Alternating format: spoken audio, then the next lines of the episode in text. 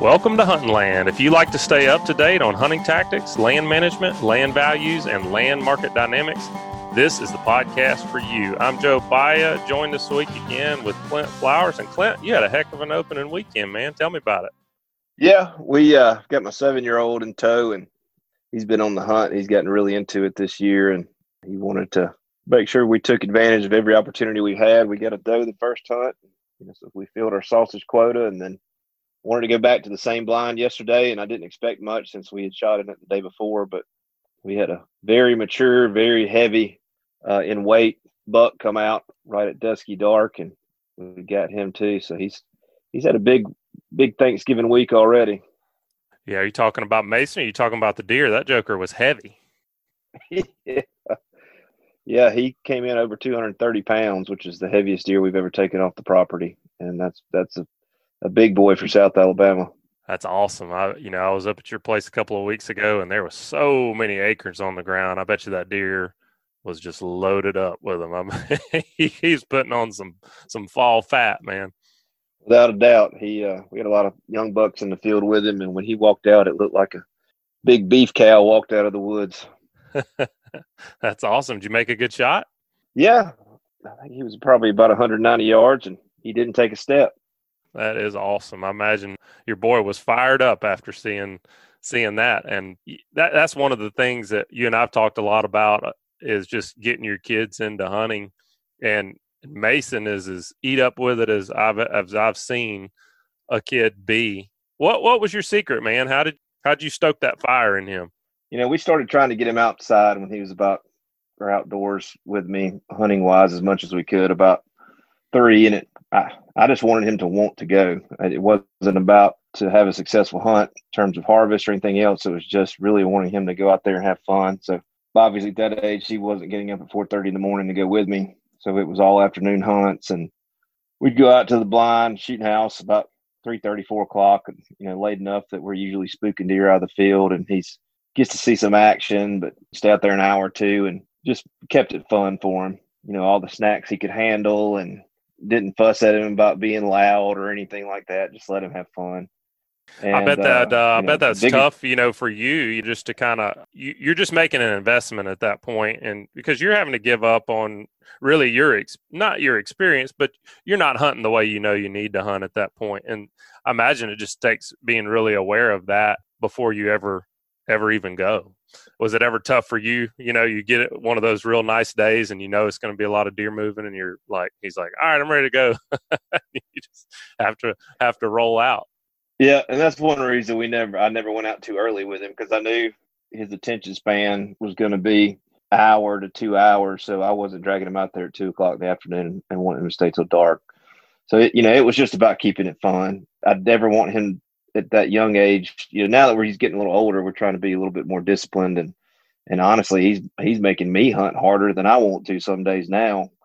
But when he was younger, it was just about keeping it fun for him so that he would want to come back. I never wanted him to feel like, oh, you know, I got to go hunting with dad again and sit there and be quiet and be still and be cold and, and not move like a statue for two or three hours. Now he wants to do that. But at that young age, I just wanted to keep it fun. I wanted him to want to go with me. So that's what we focused on. Yeah, that's cool, man, because I, di- I didn't even get to start going hunting until I was about eight for that reason, because I folks that took me knew that I wasn't going to be able to sit still or be quiet. And so they didn't need, they just didn't even take me. And I mean, that did kind of work in my favor because I had an older brother that was getting to go and, and I wasn't getting to go. So that made me want to go worse. But if I hadn't had that experience, then yeah, it's just awesome that he's getting to have all this, really this experience and, you know, building up his knowledge and getting to see these things. Uh, and you've had the patience to not push him too hard. And, and now he's going to really start to get into it. I did, I've done the same thing with my wife, getting her into it. It's just, if you make it all about them, then they have fun. And if they have fun, they want to go do it again. That's uh, that's cool, man. And I, was that the first buck you've taken with him? No, but it's definitely the biggest. He just by way of circumstance get didn't get to take wasn't with me at all last year when I when I harvested a deer. Just always had a birthday party or something, and, and the days he was with me, it just didn't connect. So now we've gotten two in two days. So he's uh the fire is renewed. That's good, man. That's good. We, we got duck season opening this weekend, so he's pumped up about that too. So he's, after two deer in two days, he's got very high expectations on the ducks. Well, you know, you're talking about duck season. That's always one of the battles for deer hunters. Is if we've got the option to do both, you know, you want to go duck hunting every morning you can, but some days you'd be really well served to be in a deer stand at the right time. And this week's show is going to be all about that. It's it's really digging into the science behind when and why deer move. And that's going to be coming at you a little bit later in the show. Before we get there, though, we're going to check in with Timber Mart South for this week's current timber prices segment right after you hear from this week's show sponsor. And this week's show is brought to you by First South Farm Credit. What does a farm mean to you? Maybe it's just a piece of land where you can go relax or enjoy the outdoors. Whatever the farm means to you, First South Farm Credit can help you finance or refinance that perfect piece of land. As a successful financial cooperative, First South shares its profits with its borrowers in the form of a patronage refund, which lowers your cost of borrowing. To find out how First South can help you, visit their website at first south land dot com or call them at eight hundred, nine five five, one seven two two. They are an equal housing lender. Joining us today is Jonathan Smith, the executive director of Timber Mart South, for this week's current timber market prices update. Jonathan, welcome back to Hunting Land, man. What state are we going to be covering today? Good morning, Joe. Thanks for having me. Today, let's talk about North Carolina. All right, North Carolina. Well, are things any brighter in the Tar Heel state than they are the rest of the South-wide? Unfortunately, I don't really have any great news to report of things going up. I guess no news is good news. Things have been relatively flat, uh, especially quarter over quarter. If you look at uh, pine prices in North Carolina, pine saw timber's been hovering around twenty-three bucks a ton, uh, chip and saw around sixteen, and pine pulpwood around ten. Those numbers, Jonathan, are, are you say they're relatively flat. What does that mean in terms of a percentage? I mean, are we off? Are we down a little, down, or up a little, or are they right on, kind of just holding steady? The change quarter over quarter has been less than a dollar on all of those products. Pine saw timber is down about four and a half dollars year over year, uh, but that was really more of a, a longer term market correction, just bringing North Carolina pine saw timber prices really in line with what the rest of the Southwide's doing. And for folks that are listening, we should have covered this to begin with. What quarter are we talking about here? What what results uh, are we publishing today? So these are third quarter twenty twenty. Well, is any is the news any better with uh, with hardwood? Hardwood's about the same. You know, your hardwood saw, mixed hardwood saw timber is still your leader in the woods, if you will. Almost twenty-five dollars a ton. Uh, and then hardwood pulpwood's right around six, so a little discount to pine pulpwood in North Carolina. Jonathan, do you expect to see any change, you know, with effects from the pandemic that that we're in? You know, I mean, there's a lot of things are changing in our society, you know, I mean, with regards to schools and the amount of products that are being shipped. And, and also we got a new president uh, most likely coming into office. Do you expect to see any differences in the way we're consuming these types of products based on those two factors? You know, expectations, uh, you know, it's it's kind of pie in the sky, but, uh, you know, you've got a fair amount of uh, expansion uh, in the small log market and your pulpwood size material. Uh, in North Carolina this past quarter, there were announcements of Enviva doing an expansion in Garrysburg. Uh, and then Egger Wood Products announced a particle board startup, uh, both of those using smaller uh, diameter materials. Uh, but then you look at the saw log side of things, Klausner over in uh, Klausner two over in Enfield, North Carolina, filed for bankruptcy a couple of quarters back, and they're still in disputes of what's going to come out of that. If you look at that, the end use, we're using a lot of boxes, a lot of uh, container board. Uh, we're using a lot of that shipping products around during the pandemic because people aren't getting out and doing a lot of in-person shopping. So that's probably the opportunities right now, as long as our uh, we're not doing as much in-person, as long as we're in the pandemic mode. And to get in a little bit more detail on that, that that's brown paper, which we're talking about pine pulpwood there. That is correct, yes. So that, that will affect more of your pine pulpwood than your hardwood pulpwood, which is your printing and writing paper products. Jonathan, on the log side of things, our export market has been a little bit uh, depressed here the last few years. I mean, how do you think things are going to look in the future? Are we going to be waiting to see or hope or anything definitive out there? I think it's probably a, a wait to see and be hopeful. Uh, I will say for North Carolina specifically, um, they had a fairly strong export market. And so seeing where that goes with the uh, next presidential administration will be interesting to see and will probably have an impact on what happens in that timber market. Well, Jonathan, thanks for giving us the uh, timber market update for North Carolina. I know we're going to be covering uh, covering Virginia uh, coming up on the next show, and then we'll be rounding it back out with Alabama. Um, if folks want to get a subscription to Timber Mart South and stay up to date on all the prices, uh, news, and market trends, how can they do that? Please look for us on our, our website at timber mart south dot com. That's probably the easiest way to get in touch with us. We cover from uh, eastern Texas to Virginia, cover eleven states in the southeast. We divide our states up into two regions per state, so we have twenty-two regions.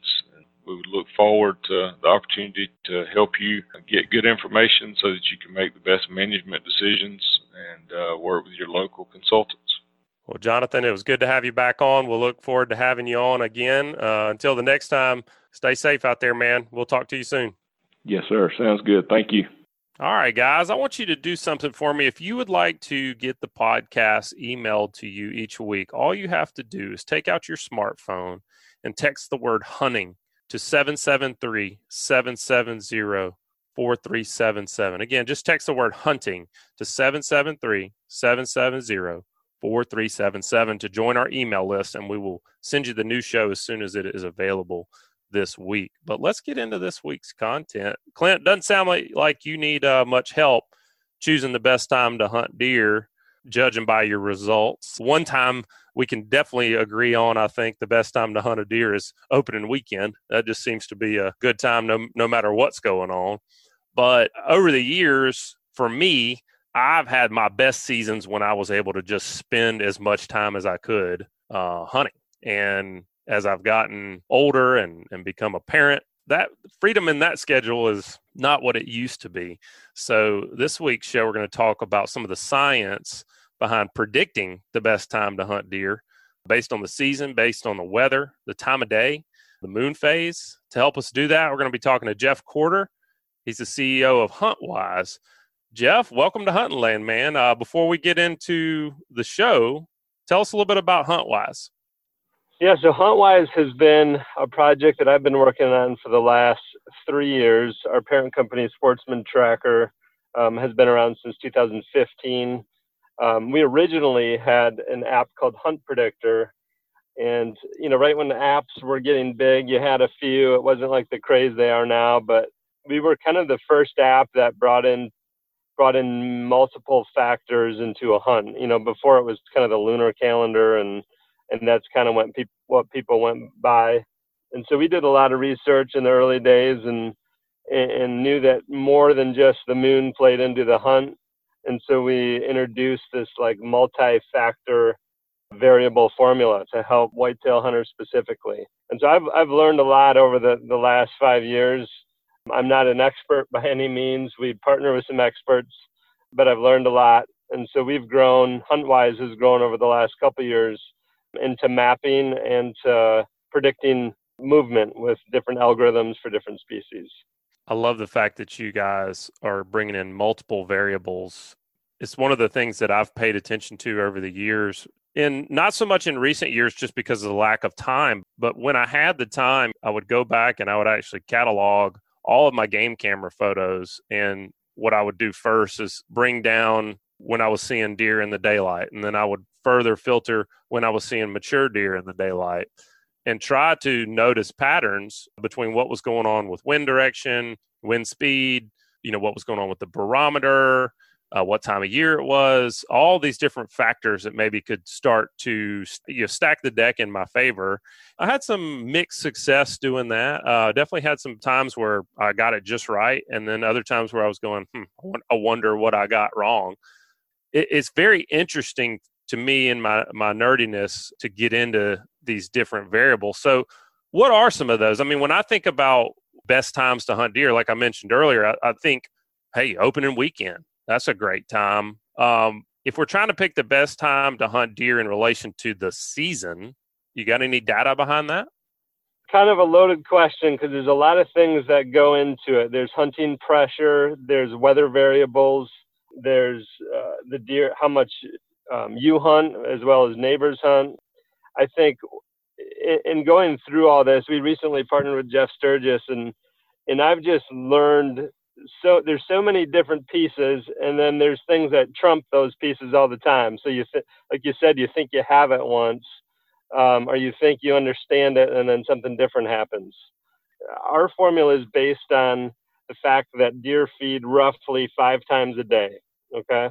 And we are determining, we look five days previous and fifteen days out. Now, the further you, you get out, the more weather can be unpredictable. Maybe fifteen days out, it's a fifteen to twenty percent chance um, that it's even accurate.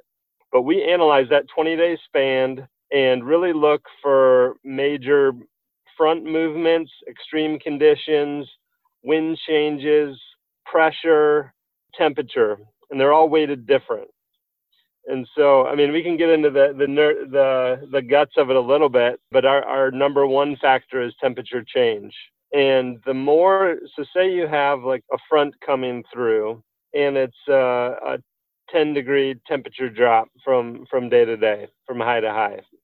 That also probably will include some sort of uh, wind. The wind will come up and it'll come down. And then also there's a period of stability before that front. Um, we calculate up to five days previous, and this is this all comes from the head of Jeff Sturgis. Sometimes I don't understand, I, I don't get how he knows this, but I guess doing this for a living for thirty years gets you pretty close. But we track like how many stable days before that front as well. So like, say you have, in Jeff's mind, like deer can remember up to five days previous. So if you have like three stable days and then a big weather front comes through, the more extreme conditions during the front, the better. The bigger temperature drop, the better.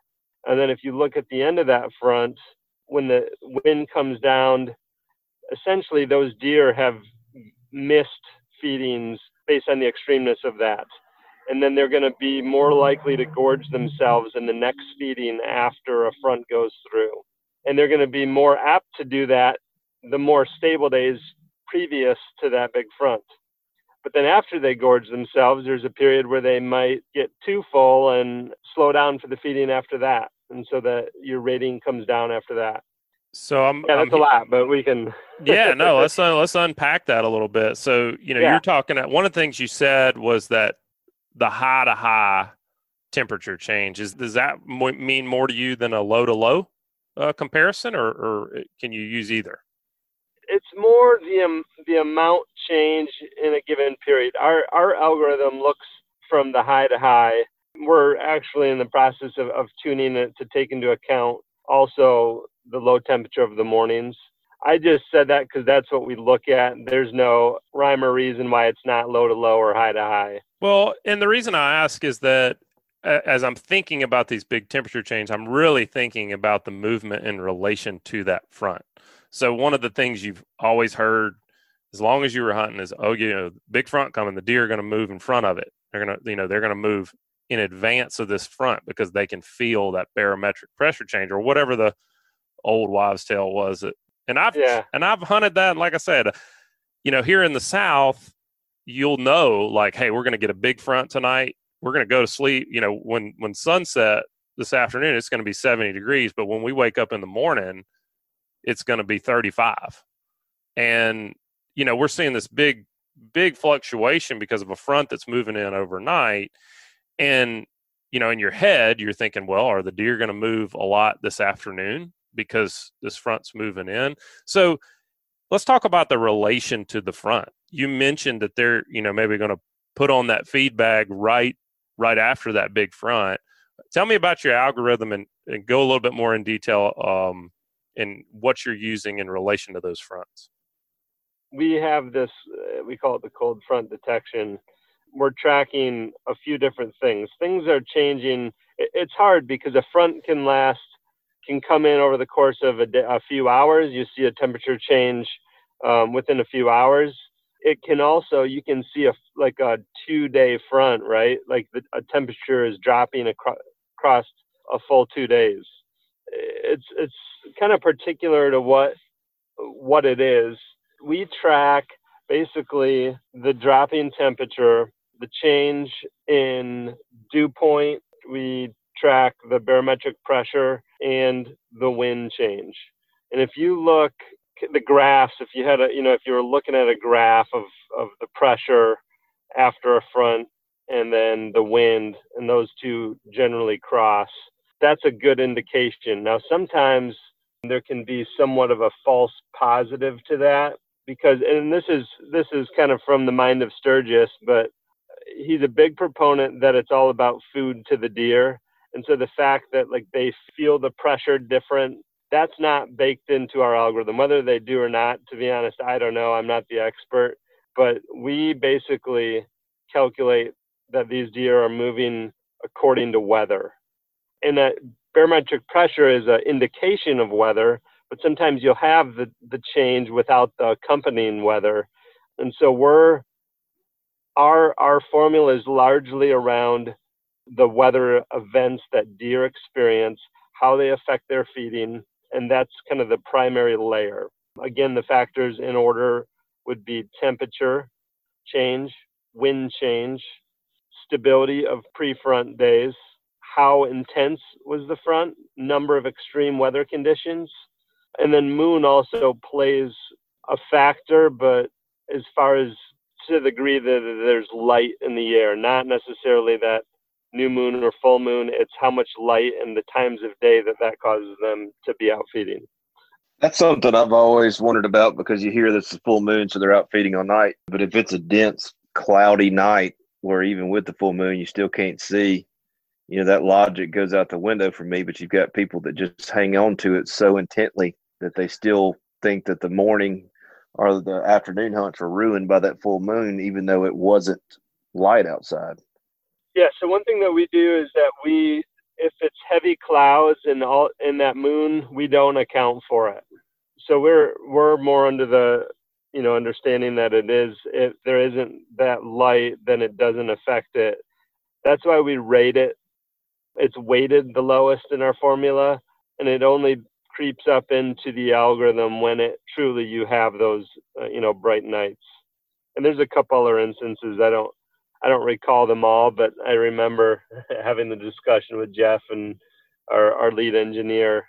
It's been fascinating doing this for me because, again, like I said, I'm not the expert, but you learn a lot when you're, you're talking with Jeff Sturgis and the, our head engineer, and it goes from an idea that Jeff has used to actually, like, we have to account exact numbers for it, right? You can't just say a cold front goes through. Okay, what does a cold front mean? So it's been extremely interesting. It's also very interesting. Y'all are using mostly, you said, the, the whitetail's relation to to food and how these things, temperature change, wind, the stability, you know, the front intensity, the moon, how they change the whitetail's behavior in relation to food. And Jeff, you sound like you're uh, you're from probably Michigan. Is that right? Uh, where where are you hunting most of the time? I am. I am from Michigan. Is it my my northern accent? Well, we'll um, forgive you, you know. But Clint and I are hunting Alabama most of the time, and, and down here, our rut is going to occur depending on where you are in the state. It could occur anytime from November uh, all the way to February, and all stages in between. Uh, where Clint hunts, it's going to be a mid-January to early February type scenario, and you know, as we're talking to you, y- y'all's rut is, is probably already winding down if it's not already completely done. And so you can't say that what applies rut-wise in Michigan is going to apply in Alabama. And so What about, you know, when we're trying to figure out the best time to hunt deer in relation to the season, okay? If we're talking early season, we're all used to deer that uh, are going to be on a feeding to bedding, bedding to feeding pattern. As hormones start to kick in and those deer are thinking about territories and they're thinking about mating, do these factors still play the same, or do some of this go out the window? So this is a good question, and this this is something that I've kind of learned and changed my behavior as I've kind of got into it deeper. First of all, the rut happens in a single place the same time every year, give or take a week.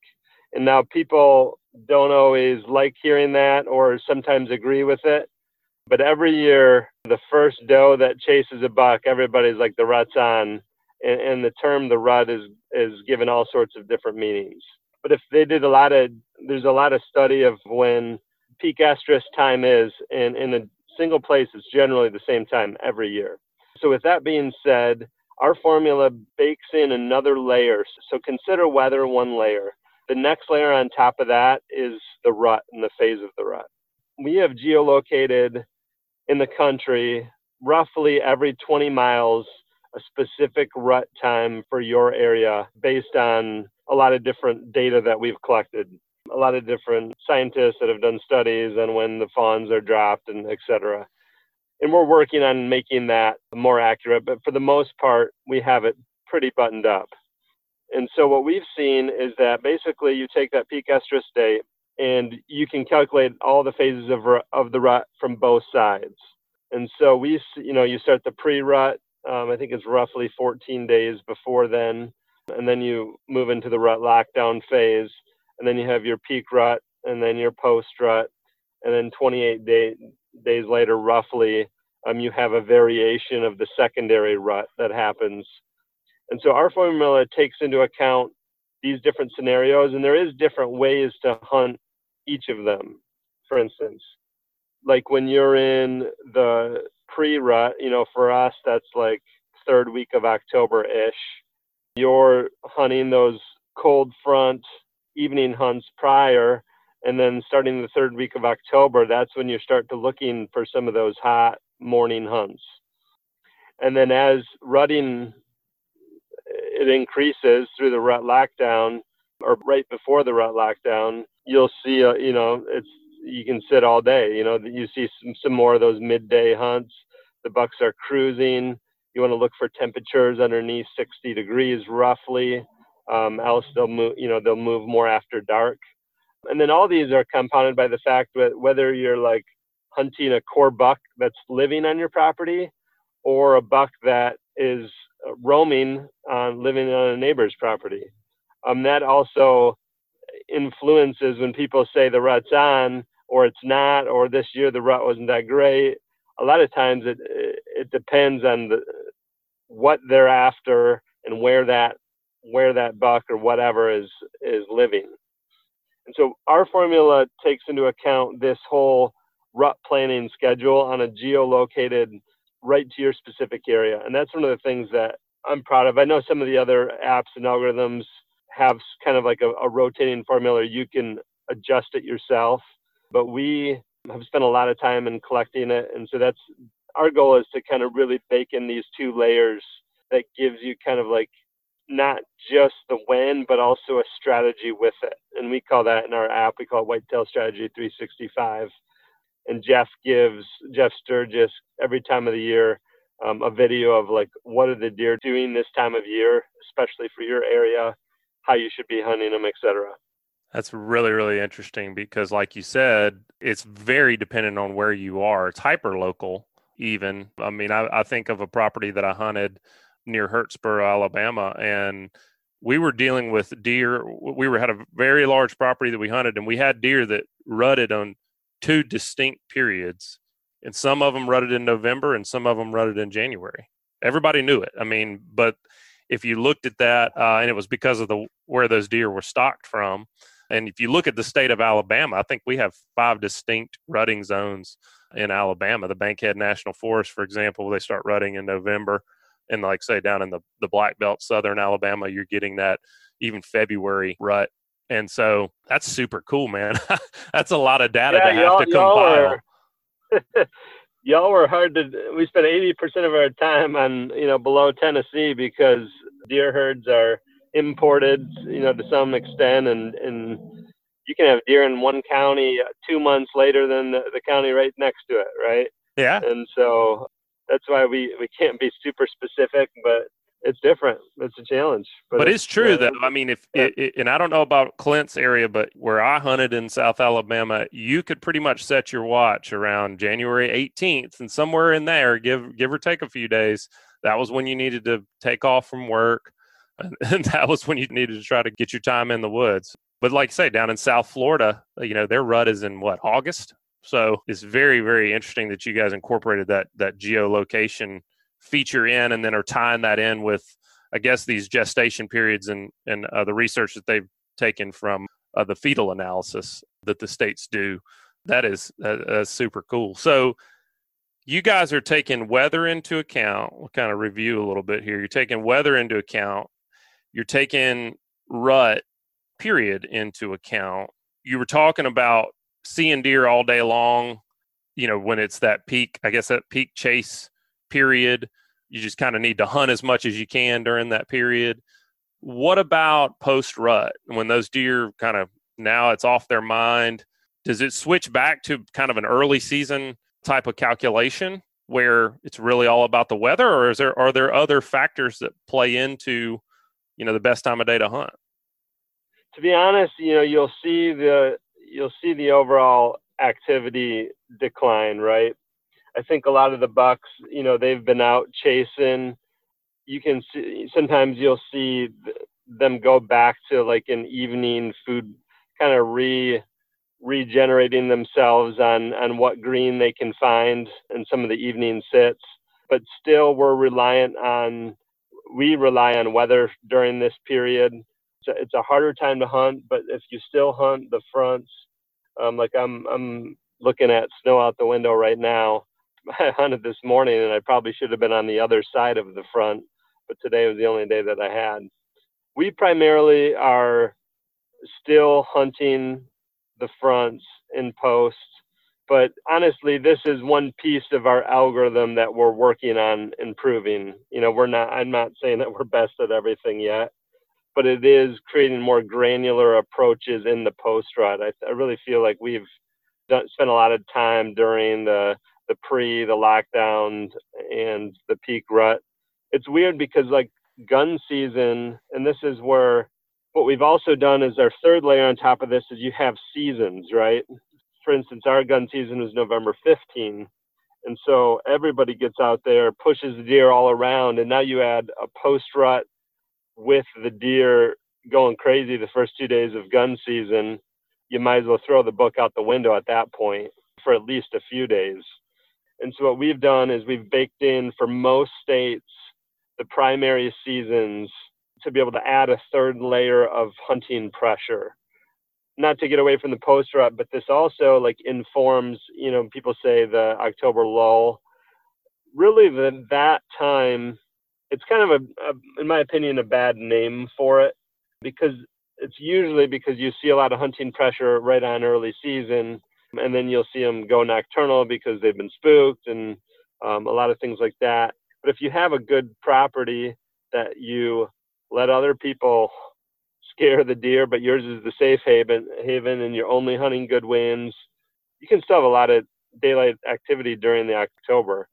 So I think for us, it's the it's the December lull. Yeah, what they call it around here. Okay. But I think yeah, at every location it has a different name, but it's always followed by the lull.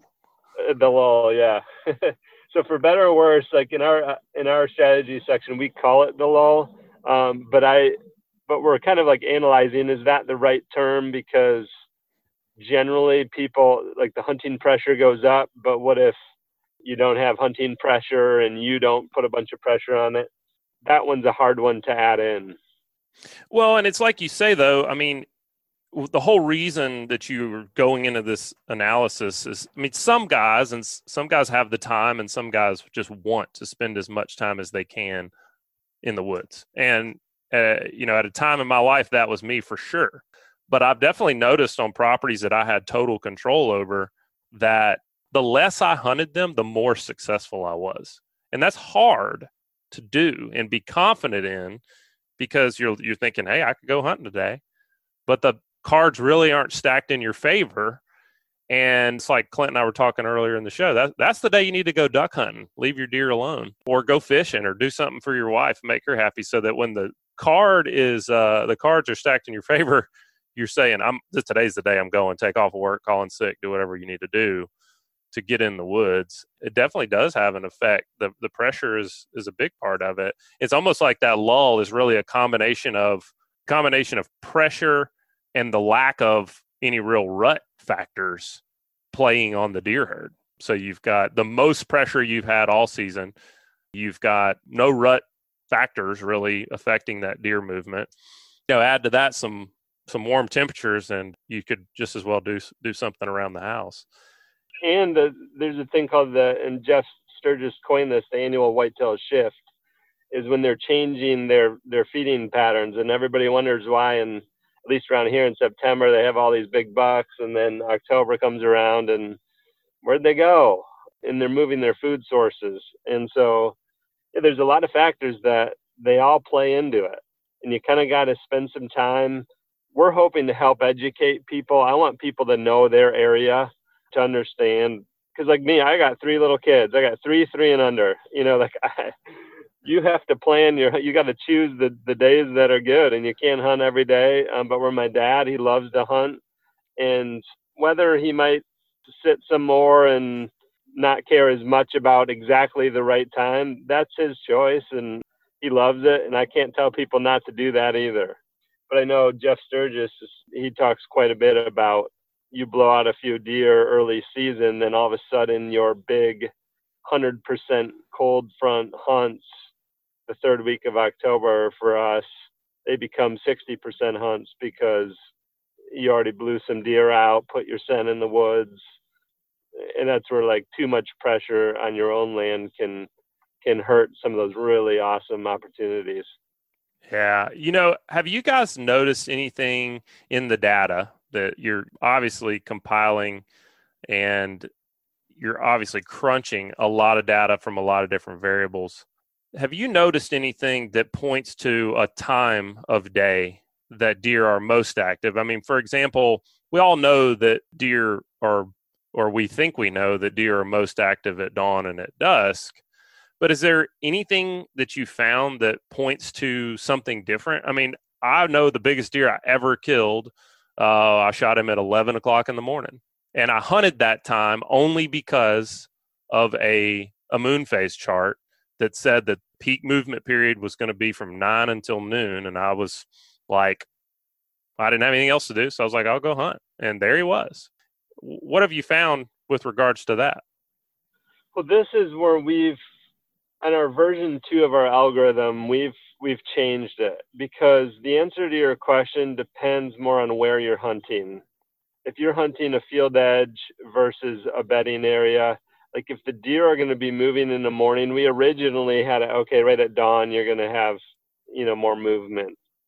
For instance, Jeff, he's killed most of his biggest bucks on a cold front morning at ten a.m. where the, the bucks are checking the bedding areas. And so it all, It all depends in relation to where you're you're at, because if they're moving from X X to Y, you could see him if you're in you know in the woods a ways, you know earlier on and then out.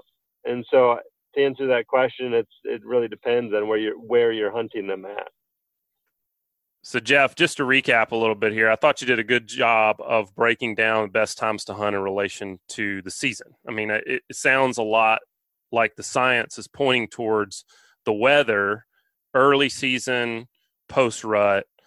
Those weather patterns are still going to have an effect in the pre-rut and during the rut, but then you have the added layer of the rut in your area and how that affects deer movement um, during those times. Talking about digging back into the weather a little bit, I think as hunters, we've all heard this, is that some guys really love to hunt in the rain. Some guys hate to hunt in the rain. Some guys really, really hate when it's blowing really high wind days.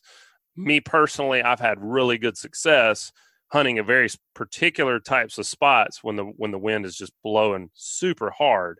So let's talk about that. Let's talk about those extreme weather events, precipitation and wind specifically. Is there anything in the science that's pointing to those extreme weather events being good or bad times to hunt deer?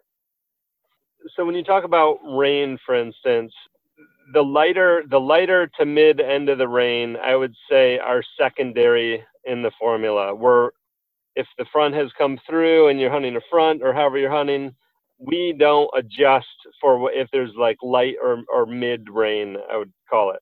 But what we do have seen is that when you talk about heavy to extreme conditions, if you're talking about winds in the twenty-five plus mile an hour, heavy rain, heavy snow, heavy sleet, those things, again, will cause deer to uh, to miss feedings or just, you know, feed locally and, and bedding or, or wherever they're at, um, as opposed to go out and get the food. And so th- those will cause them to wait until those are done. And so I would say those are a hindrance, extreme conditions. But in the case of wind, for instance, that's another one, like you said, where it depends on where you're at, because like we, opening day on gun season here this year was like thirty mile an hour winds, and across the board, you'd see a lot lower numbers um, of people seeing them on average. But, you know, you look at where they were at, it doesn't mean the deer vanish. It means that they're going to be where they're protected more. And so if you're hunting those areas, I think they're still going to be in kind of a slower cadence, but that doesn't mean you can't have some good luck if there's a twenty mile an hour wind and in the deep woods where you're hunting, and it's only being realized as a seven mile an hour wind because it's so just based on uh, the amount of cover. I, I would say you're more, that's where our formula, it, it'd be hard to give you an accurate one if you have the change of exactly where you're at as opposed to what's forecasted for your area. That's interesting. Um, got, like you say, uh, on the extreme side of wind, like, and the, like the anecdotal evidence agrees. If you go to probably any hunting club uh, across, you know, the state of Alabama on on a high wind day, there's going to be less deer killed than on a nice, pleasant, steady wind afternoon.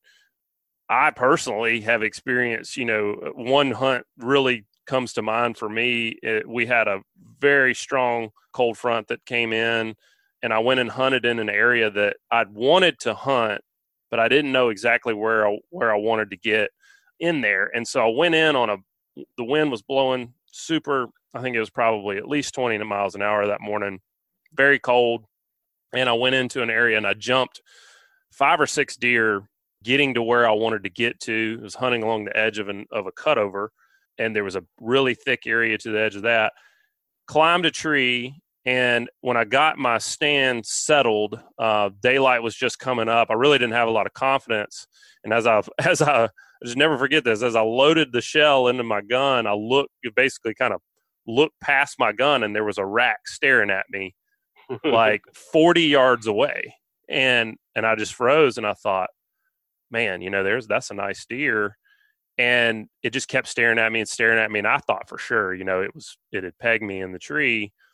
And probably fifteen minutes elapsed, and I never saw the rack move at all. And then all of a sudden it just twisted. And like for like thirty minutes, this deer just laid there. And what the deer was bedded down, I didn't realize it at the time. But finally he stood up.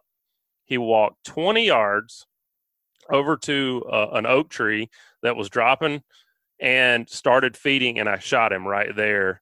And that was telltale for me, because I had gotten to within forty yards of that deer in his bed, climbed a tree with a with a tree climber, made a ton of noise, uh, and he just couldn't hear me because the wind was blowing so hard. But he was not going to go, probably. He's probably going to go to that oak tree feed and then go right back to where he was and lay down. That sticks out in my mind. Is that I don't think there's any way you can incorporate something like that into into an algorithm necessarily that's going to apply. But you're taking all this information and, and really being able to help point these hunters in the right direction so that they can say, all right, today's one of these extreme events. I either need to hunt or I need to go to these particular areas, if that's what I'm hearing. Yeah, and this is where it's, none of this is like rocket science, and it's not magic. It's like, we want to give something to where if you if you follow what we're doing, that we can help hunters increase their success thirty, maybe forty percent more of the time, right? That if, if they're hunting on the days when we say, um, and not hunting on the days when they're bad, that that we can hopefully just make better use of people's time. If they're going to, you know, we'd all love to be in the field every day, I think. But to be able to pick the days that are best and hopefully have better luck on those days over the course of time, that's what we're all about. Our family and our relationships in our family have been built on the outdoors. And I, I, this is the thing I strongly believe in is, is that it's created these bonds. And just depending on that, you know, whether you're hunting for meat or a rack or whatever, um, just the fact that you do it with other people and create relationships over something outdoors is, is awesome. Yeah. Um, I wouldn't trade, trade that for any formula in the world or app. Yeah. That matter. Well, we talked about that in, in the beginning of the show. Clint had some success on opening weekend down here, and he was able to take his, his young son and, and go do that with him. And, you know, I was asking Clint, you know, what did you do to get your son into it? And and he was just talking about making it fun. And that's the, what it boils down to, is that we, some of us really love to sit in the woods no matter what we see. But I think all of us love to sit in the woods when we're seeing, seeing animals yeah. and enjoying the game around us, and, and that's what it sounds like you guys are doing, but you're doing it with a ton of data. You're making this simple, you're making a complicated thing that people really learn to do over a lifetime of hunting. You talk to a really good hunter who's been doing this for years. He knows these different variables somewhat by heart, and that's what you've done. You've taken Jeff Sturgis and you've basically mined his brain for that data and then plugged it into something that can stack that deck in your favor. You know, you mentioned some of the features. Is there anything new with, with Huntwise this season coming up? What we've really focused on this year was um, not just the HuntCast two point oh and the Whitetail Strategy three sixty-five. We purchased a new map layer because a lot of the people were having trouble with outdated maps, and it's only as good as the source they use.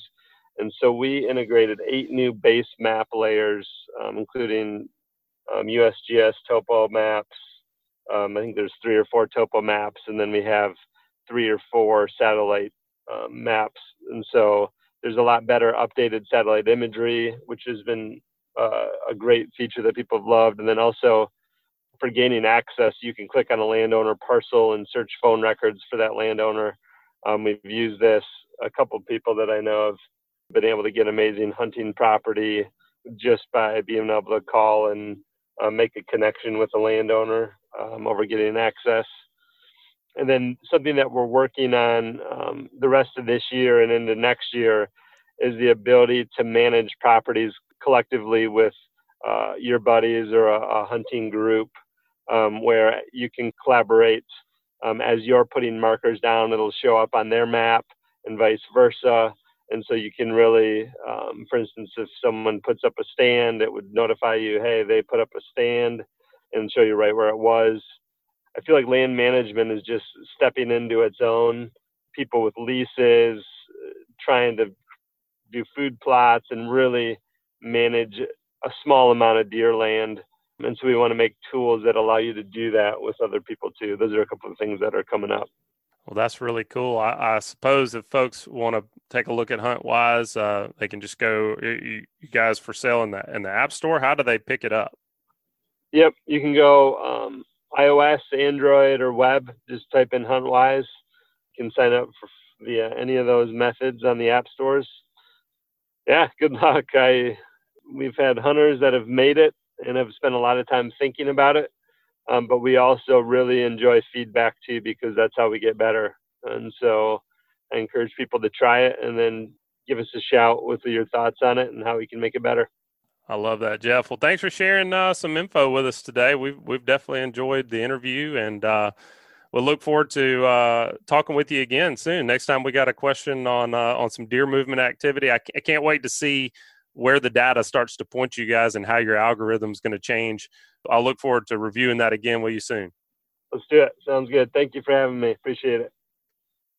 Clint, as you can tell, I get I get pretty nerdy with all this stuff, man. I, I, it's exciting to me that someone has compiled through a whole bunch more data than just my own, a whole bunch of variables into kind of doing what I was trying to do on my own and don't have the time to do now.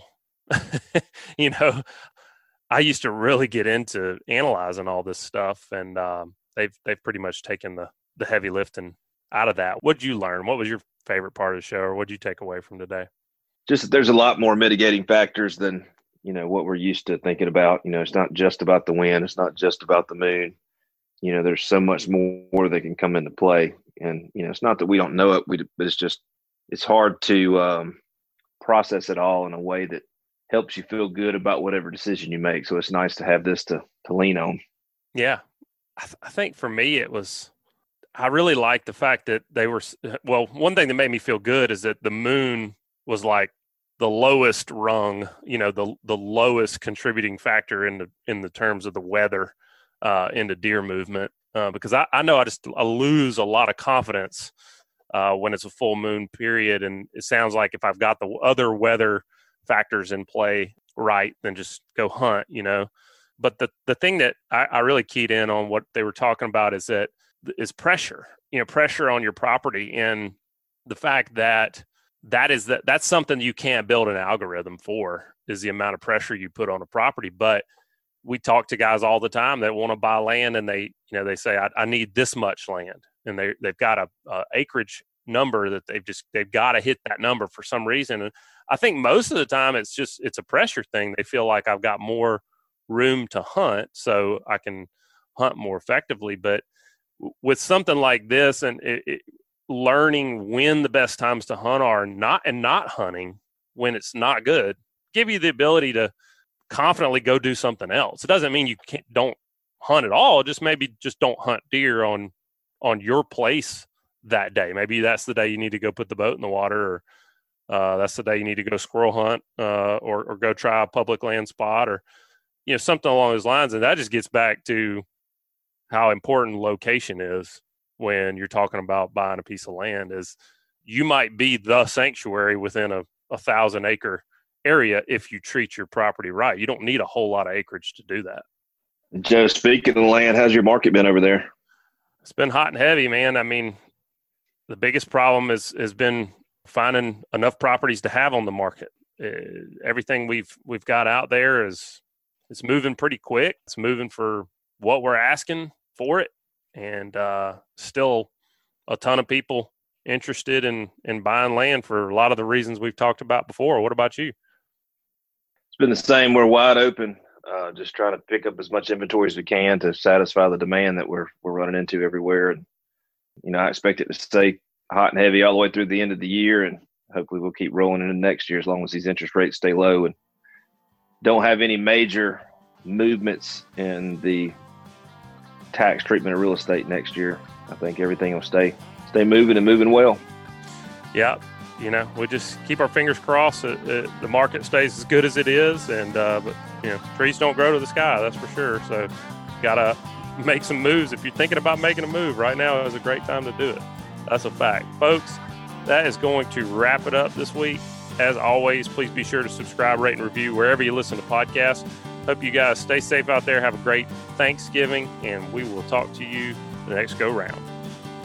This week's show has been brought to you by Joe Baia and Clint Flowers, members of the top-producing team at National Land Realty, the fastest-growing and most innovative land brokerage in the nation. Bottom line, we know land, and now is a great time to buy or sell. Want to know why? Shoot us an email at pros at landhunting dot com or call us at eight five five N L R Land. And also brought to you by First South Farm Credit. First South Farm Credit can help you finance or refinance that perfect piece of land. First South shares its profits with its borrowers in the form of a patronage refund, which lowers your cost of borrowing. To find out how First South can help you, visit their website at first south land dot com or call them at eight hundred nine five five one seven two two. They are an equal housing lender. and also brought to you by Wildlife Management Solutions. The experts at Wildlife Management Solutions can guide you on selecting the best forage for your soils and goals. So give them a call at eight seven seven, four zero zero, eight zero eight nine or check out their website with more information and a full dealer list at products for wildlife management dot com.